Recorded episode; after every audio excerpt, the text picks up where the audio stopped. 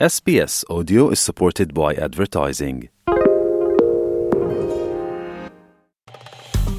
Vi ste uz SBS Creation. Za još odličnih priča, sbs.au kosacrta creation.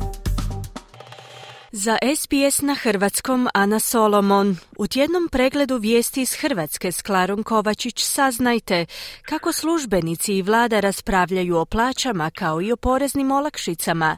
Između ostalog govorimo i o novoj lokaciji novog saziva Sabora, te osobama tjedna Marku, Zvoni i Dominiku Đula. Poslušajte. Klara, dobro vam jutro. Dobro jutro.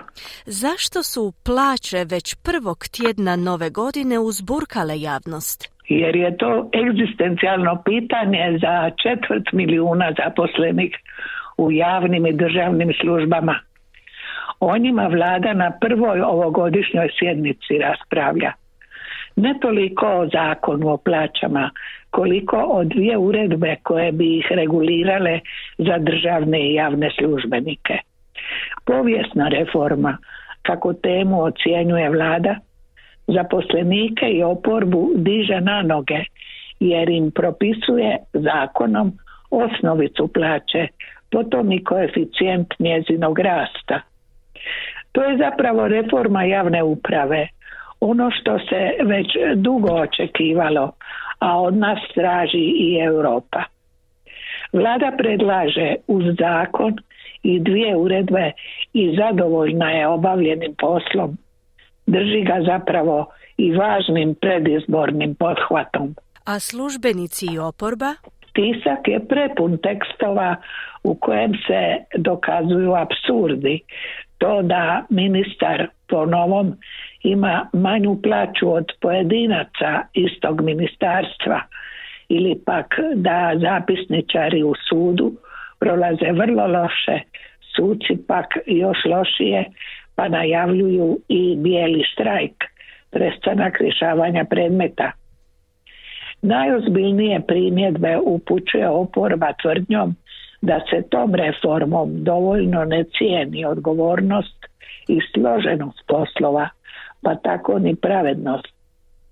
Hrvatska je u Europskoj uniji prepoznata kao zemlja niskih plaća, ove kategorije zaposlenih pa će povećanje svakako dobro doći. Kao i porezno rasterećenje, zar ne? Svakako se to odnosi na rezultate ukidanja prireza, pri čemu su lokalne zajednice mogle za uzvrat povećati stopu poreza na dohodak, pa smo na istom. Prvi rezultati pokazuju da će plaće zbog toga beznačajno, ali ipak biti veće. To stoga što većina lokalnih zajednica, 242 od njih 302 ukida prirez i ne povećava porez na dohodak. Neki zamjeravaju vladi Varaždin, na primjer, što se nije pritom odrekla ni jednog svog prihoda, a neki zagovaraju i uvođenje poreza na nekretnine, jače oporezivanje kuća za odmor i slično. Najkraće, tema o kojoj raspravlja vlada, oporba i zaposlenici odrazit će se već u travnju u plaći za ožujak. Klara, zašto Zoltan Hernadi, čelnik Mola, optužuje Hrvatsku? Tvrdi da Jadranski naftomod četverostruko više naplaćuje dovoz nafte do Mađarske. Janaf to argumentirano demantira, a Hernadi osuđen na dvije godine zatvora zbog korumpiranja Ive Sanadera povremeno se obrušava na Hrvatsku u koju ne smije ni ući želi zadržati povlašteni položaj kupovanja jeftine ruske nafte bez eurosankcija. Istodobno, MOL ne ulaže u riječku rafineriju, a Hrvatska istodobno također zbog novonastalih geopolitičkih prilika postaje važno europsko energetsko čvorište. Ugovor Janafa i Mola je istekao, o novom se pregovara. Kad bi se riješili mola, riješio bi se i spor star 15 godina. Inače, naš Janaf izvrsno posluje, čak 30% veći prihod ima u devet mjeseci prošle godine. Predizborno je vrijeme, znali se datum izbora? Vladajući to još ne žele reći. Iako je znati želja medija velika, iz dana u dan sve veća. 30. rujna je zadnji zakonski rok za raspicivanje. Očekuje se ipak u drugom tromjesečju, a novi bi saziv sabora mogao biti i u novom prostoru. Zgrada sabora na Markovom trgu počela bi se značajno obnavljati nakon posljedica Zagrebačkog potresa. Sada su zastupnici na odmoru do 15. siječnja, a novi bi prostor, doznaje televizija Nova, mogao biti Jordanovac ili Buzin. Novi saziv u novom prostoru, a do tada još više od 200 točaka dnevnog reda ovog starog saziva. Tjedan za nama otkrio je stare običaje, nepopravljivu rasipnost u Slaviju i Božića i dolaska nove godine u Splitu i jedinstven Božićni bor, onaj poklonjen moru, za život u moru. Sutra su sveta tri kralja, običaj skidanja bora i ukrasnih lampica, lještavila praznika. A danas početak obrane europskog zlata u Vaterpolu, u Dubrovniku i u Zagrebu. Do nedjelje će nas mimoići i hladnoća, pa danas i sutra uživamo još na plus 15 za razliku od Švedske s minus 40 Celzijevih stupnjeva. Čeka nas konačno prava zima, uključujući i snijeg. Zašto su Marko Zvone i Dominik Đula osobe tjedna? Jer svjedoče morsku, ribarsku Hrvatsku uz staru mudrost, dok je ribe bit će i ljudi.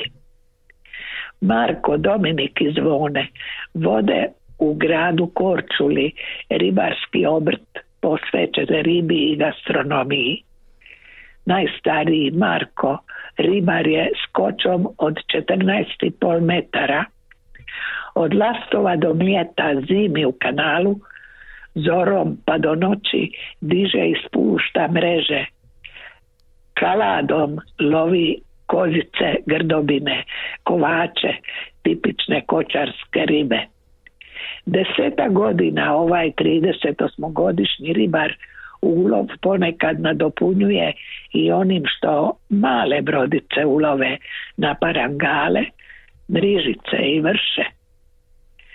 Srednji brat zvone od sedam sati počne prodajom ribe i tako svaki dan osim nedjelje, strpljivo udovoljava domaćima, turistima, ugostiteljima.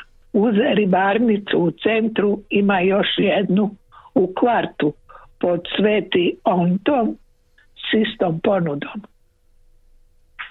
Zvone je 27-godišnjak, a zna sve navike svojih kupaca. Strpljiv je i sve stigne. Dominik je najmlađi. Pekao kuharski zanat u korčulanskom restoranu Adio Mare. 25 godišnjak otvorio konobu Biankura po imenu Bijelo rublje, a na prvim gradelama već peče priprema ribu prave gradele. Samo se zaleti stotinjak metara do brata zvone i odabere ribu koju želi. Dominik voli frigature i druge starinske pripravke. Jela pomalo potisnuta u restoranskoj ponudi namijenjenoj turistima. Što Marko ulovi, to zvone proda, a Dominik skuha. Rivarski obrt braće Đula rješava i dugogodišnji problem većine otočana. Opskrba ribom je dnevna i sigurna, a do njih je ovisila o dobroj volji ribara nakon podjele ugostiteljima. Marko, Zvone i Dominik potpuno su posvećeni svom poslu, korčulanima i ribi, pa dok je ljudi bit će i ribe. Čestitam. Klara, hvala vam lijepa, lijep pozdrav do idućeg tjedna. Hvala vama. Želite čuti još ovakvih tema? Slušajte nas na Apple Podcast, Google Podcast, Spotify ili gdje god vi nalazite podcaste.